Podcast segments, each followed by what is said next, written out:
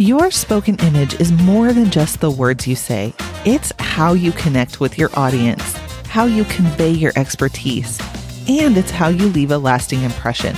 Hey there, this is April Lokar with Semi Conventional, and I wanted to talk to you about your spoken image strategy. This is an offer that isn't just about refining your speaking skills. It's about aligning your message with your mission to create a meaningful impact. As part of your spoken image strategy, we start with a personalized strategy call. Your transformation really begins with this one on one strategy call where we get clear on your goals.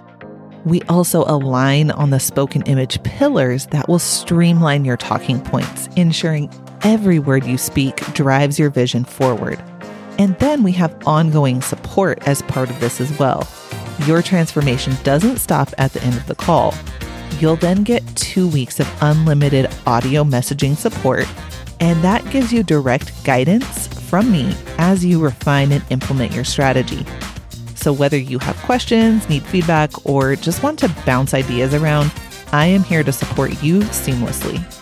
If you're an entrepreneur or a professional who has an upcoming speaking engagement or a networking event, if you aspire to be an impactful speaker in your industry, and if you see value in focusing and elevating a specific area of expertise in your business, we need to talk. If you're ready to speak with purpose and passion, book your spoken image strategy session today at semiconventional.com slash spoken image. Now back to the show. Hey there. Today we are continuing our series on networking by talking all about building genuine connections. So last episode, we talked about authentic networking and why that is so much better than traditional networking. And once we get through all of the feelings about networking and realize authentic networking is something that we can totally do, then we need to discover how to build those genuine connections. So that's what we're talking about today. And in the spirit of networking, I'm hosting a virtual networking event the second week of February with the goal of connecting people within this community and building relationships that are valuable to everyone's growth and success. So go to semiconventional.com to learn more and to sign up. Now, let's get into today's episode. Welcome to Her Spoken Image. I'm April Lokar, founder of Semi Conventional and thought leadership consultant. Are you ready to make a greater impact using your unique perspective? I know what it's like to realize you're in the middle of your career and want to create a new path. I've pivoted from school teacher to corporate trainer to entrepreneur with lots of lessons learned along the way. If you want to use your authentic voice to speak up with confidence, you're going to love it here. Each episode, you'll get actionable tips to master public speaking like a pro while honing your spoken image so your message comes through loud and clear. And we'll do all this through a semi conventional lens that blends a little tradition with a lot of feminist perspective. Sound good?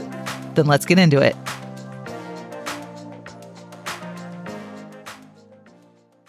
Now, we can talk all about how to be authentic in your networking and build genuine connections, but you're probably thinking, that sounds great, but how do I do that? So today we're talking about how you can find opportunities for networking and how to identify connections. And then how do you move beyond the small talk? Because that's where we really get into connecting with people rather than surface level conversations. First, when it comes to finding networking opportunities, there are so many ways that you can go about discovering events to go to and places that you can go to meet like minded people and great connections for you, your business, your career. And I get it. Finding places to network is kind of like finding places to look for a life partner right? If you are on dating apps and things like that, you know it is tough. I mean, honestly, if I didn't meet my husband in college, I don't know where I would have met the the next person that I wanted to meet up with. So it's one of those things where when you're in it, it feels really, really hard. So today I want you to zoom out and think about all the places that you might meet your next, you know, biz bestie or whoever you want to connect with. So much like the dating scene, there's all sorts of online tools and social media dedicated to things like networking. So even on, you know, LinkedIn or um, Meetup or any industry specific forums or platforms that you're a part of, there's often going to be networking opportunities posted in those places. Even things like Eventbrite, you can search for things that are local to you, you know, your local chamber of commerce, um, community boards, professional organizations, um, alumni networks, and you don't necessarily have to be an alumni of an institution to attend some of their events if it is something that's local to you. So, just something to think about when it comes to looking for those potential opportunities to broaden your network. Find somebody that you know, maybe, or are connected with that is a part of maybe that institution. And you can kind of just get one foot in the door just to see what it's like there. But beyond those very traditional places and, you know, aside from looking at what local events you have going on, think a little more outside of the box than that. If you have a group that you're passionate about volunteering for, and again, that may be local, it may be virtual, but there's all sorts of organizations that need your help, your services, the things that you can provide to mentor other people or just provide a service and help them out, those volunteer type opportunities can actually be great places to connect with other people. So consider volunteering or joining hobby groups if you are into, you know, bonsai trees or organizing stuff or horseback riding or playing an instrument or being in a band or any number of things that you might find interesting. It could even just be like a fan group for your favorite television show. I hesitate to say television show because that makes me sound like I'm 90 years old, but your favorite Netflix series or something along those lines, right? Anything that you have an interest in there's probably a group for, whether that is, again, online or in person. There's all sorts of these groups out there for different hobbies and interests. And those can be really great places to network because you already know you have something in common with those people. And then, lastly, as far as finding networking opportunities, community events. They are way less conventional as far as networking goes, but things that are happening in your community can be a great way to meet other people that you want in your network. Oftentimes, people that are, you know, displaying a booth at some sort of event, even if it's something as simple as like alumni weekend at your local college, right? There's always something going on like that in your community even if you're living in a really small town, there's probably things like that that do go on. Maybe it's the next largest city next to you, but there's things that are happening all the time. And the people that tend to display a booth or things like that at those types of events are going to be more outgoing. They're probably looking for networking also. So you're going to set yourself up for success by finding places that other people are also trying to meet new people. Going back to the, you know, dating app analogy, that's why dating apps are so popular because you know everybody there is looking to make a connection, one type of connection or another.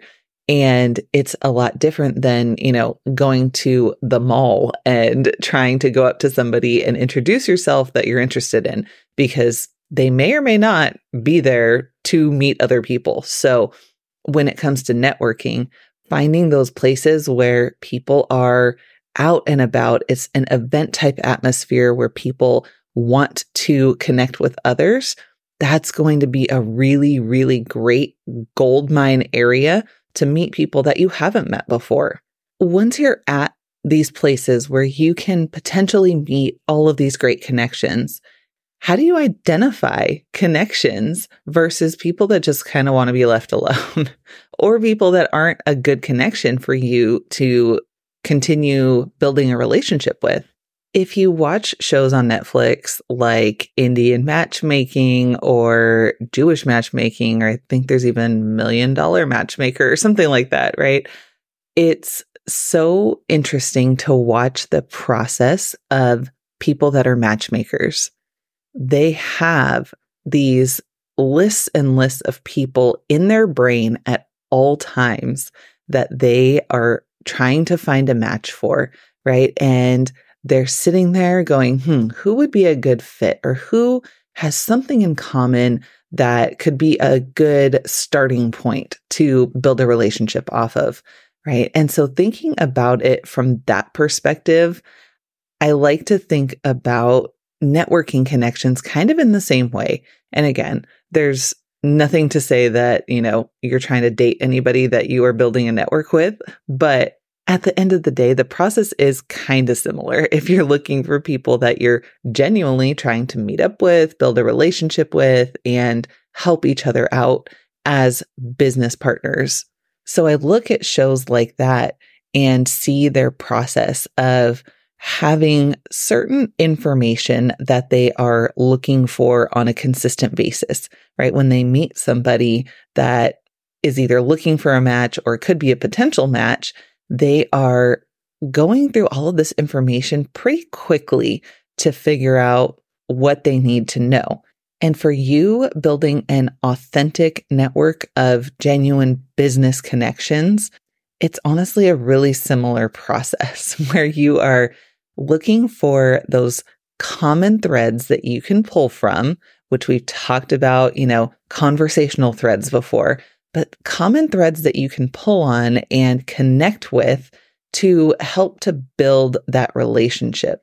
The difference with authentic networking is that you want to reflect on your own goals and interests and values and seek out individuals who share similar perspectives and career paths because that's going to make or break a genuine networking relationship. The career path aspect of it is something you really want to zone in on. So I mentioned before that you want to be looking for people that are, you know, maybe slightly outside of your industry and can be complementary to the types of things that you're doing. And that advice still stands, right? When you are looking at potential connections, understand their background and interests and how that can add diversity to your network. Now, I don't mean diversity like checking off demographic boxes, but when I think about diversity in my network, I'm thinking about do I know people that have been in business longer than me? And do I know people that maybe have been in business for less time than me? Right? Do I have a mix of those people? Because I can not only help them, but other people can help me as well, right? I can learn some lessons from those that have been in business longer than me, and I can help others who maybe haven't been in business as long as me. So, thinking about the demographics of you as a business person or you in your career is going to help you diversify your network. And this can be a really great time to sit and kind of take stock of maybe your 10 closest connections when it comes to business. Take a sheet of paper and just draw a line down the middle. And on the left side, write down things that these 10 networking connections have in common. And on the right side, jot down the things that make them different from one another. And doing this might feel a little bit trite at the beginning because you're sort of summing up some very, you know, simple things about the people that are in your network. Again, like the 10 closest connections. If you feel like you don't have 10 connections, pick the closest five or three or two, whatever it is that you have, right? And do this exercise because what you're looking for here is who do I know and how do they have things in common? And then how are they diverse from one another? And what gaps do I have that I can fill with additional networking connections? And then doing this exercise will help you to figure out when you're out there meeting more people, you can ask certain questions to kind of gather from people, you know, hey, if I'm trying to look for somebody in my network that has been an entrepreneur for more than five years because everyone else that I know has only been in business for five years or less, right? Asking a question like that, like, oh, how long have you been in business? Sounds very, very simple, straightforward, but that can help you identify is this a person I potentially want to get to know more? And then doing that with these other areas where maybe you see gaps in the diversity of your network will help you to have better conversations, which we're going to talk about in a second, and not spend too much time talking with people who are already like everyone else in your network. So at the end of the day, by identifying these connections, you're going to make better connections faster. How do we get beyond small talk in these networking conversations? That is like the age old question, right? Most people that you ask will say, Ugh, I hate small talk. And what we really mean by that is I'm tired of talking about like the weather and the traffic and all the little things. Oh, what's the food like at this event? Or, you know, stuff that just doesn't really lead you anywhere. It's sort of just making conversation. So to get out of the painful small talk box, you get to learn how to be a better conversationalist. Now, what does that look like? Thinking about open questions that you can ask people about their interests or maybe any recent wins that they've had or challenges if you start to get to that point in the conversation. Maybe even asking about industry trends, right? but also keeping it lighthearted so you don't come on too strong and ask like questions that are way too personal um, or you know too in depth for a an introductory conversation right there is a big balance here and if you're not a great conversationalist yet that's okay right it's all about practice just like everything else so if you need some assistance in how to kind of get to the heart of some of these things you want to learn about people, right? Again, go back to your your list of things that maybe are gaps in the diversity of your network. And this is a great place where you can use something like an AI tool where you throw in a prompt and say, I'm looking to meet more people with this, that, and the other qualification, right? Maybe it's years in business. Maybe it's something about them or something about their industry or the work that they do. And throw that into a chat GPT prompt or whatever AI tool you like and ask the question, what are some light-hearted and easy introductory ways to get to know this, that, and the other thing about potential networking connections. Now, depending on what your AI tool spits out and depending on what you're trying to learn, you may love these suggestions and you may hate them, but it gives you a starting point if you are not a great conversationalist yet. Now, I always caveat any AI tools by saying, please make sure that you don't just use the output of the prompt as is change it to fit your personality. Make sure that when you're asking people questions, it sounds like you because that's how you're going to make genuine connections, right? But if you need a starting point for how do I ask an open ended question about this type of thing, it's going to give you, again, a starting point. Now, if you're already somebody who other people would say, like, oh, yeah, they're a talker, right? They can go up to anybody and have a conversation and learn about them, and it's no big deal. There's some advice I still have for you as well. Practice steering your conversations gracefully towards mutually interesting or beneficial topics, right? Sharing your own experiences and insights without dominating the conversation and making sure that you are an active listener and showing genuine interest in the other person's responses is going to lead to even deeper, more meaningful conversations.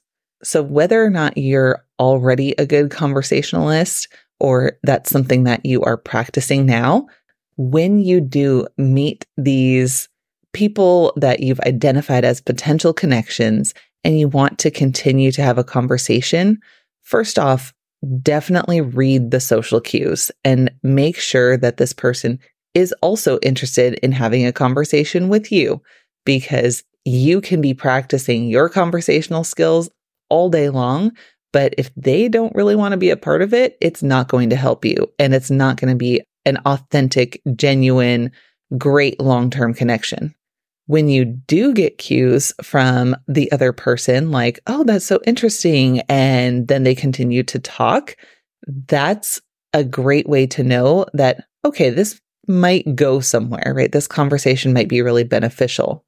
But I cannot stress enough the importance of thinking about ways to ask questions that, number one, don't feel intrusive, but also aren't surface level.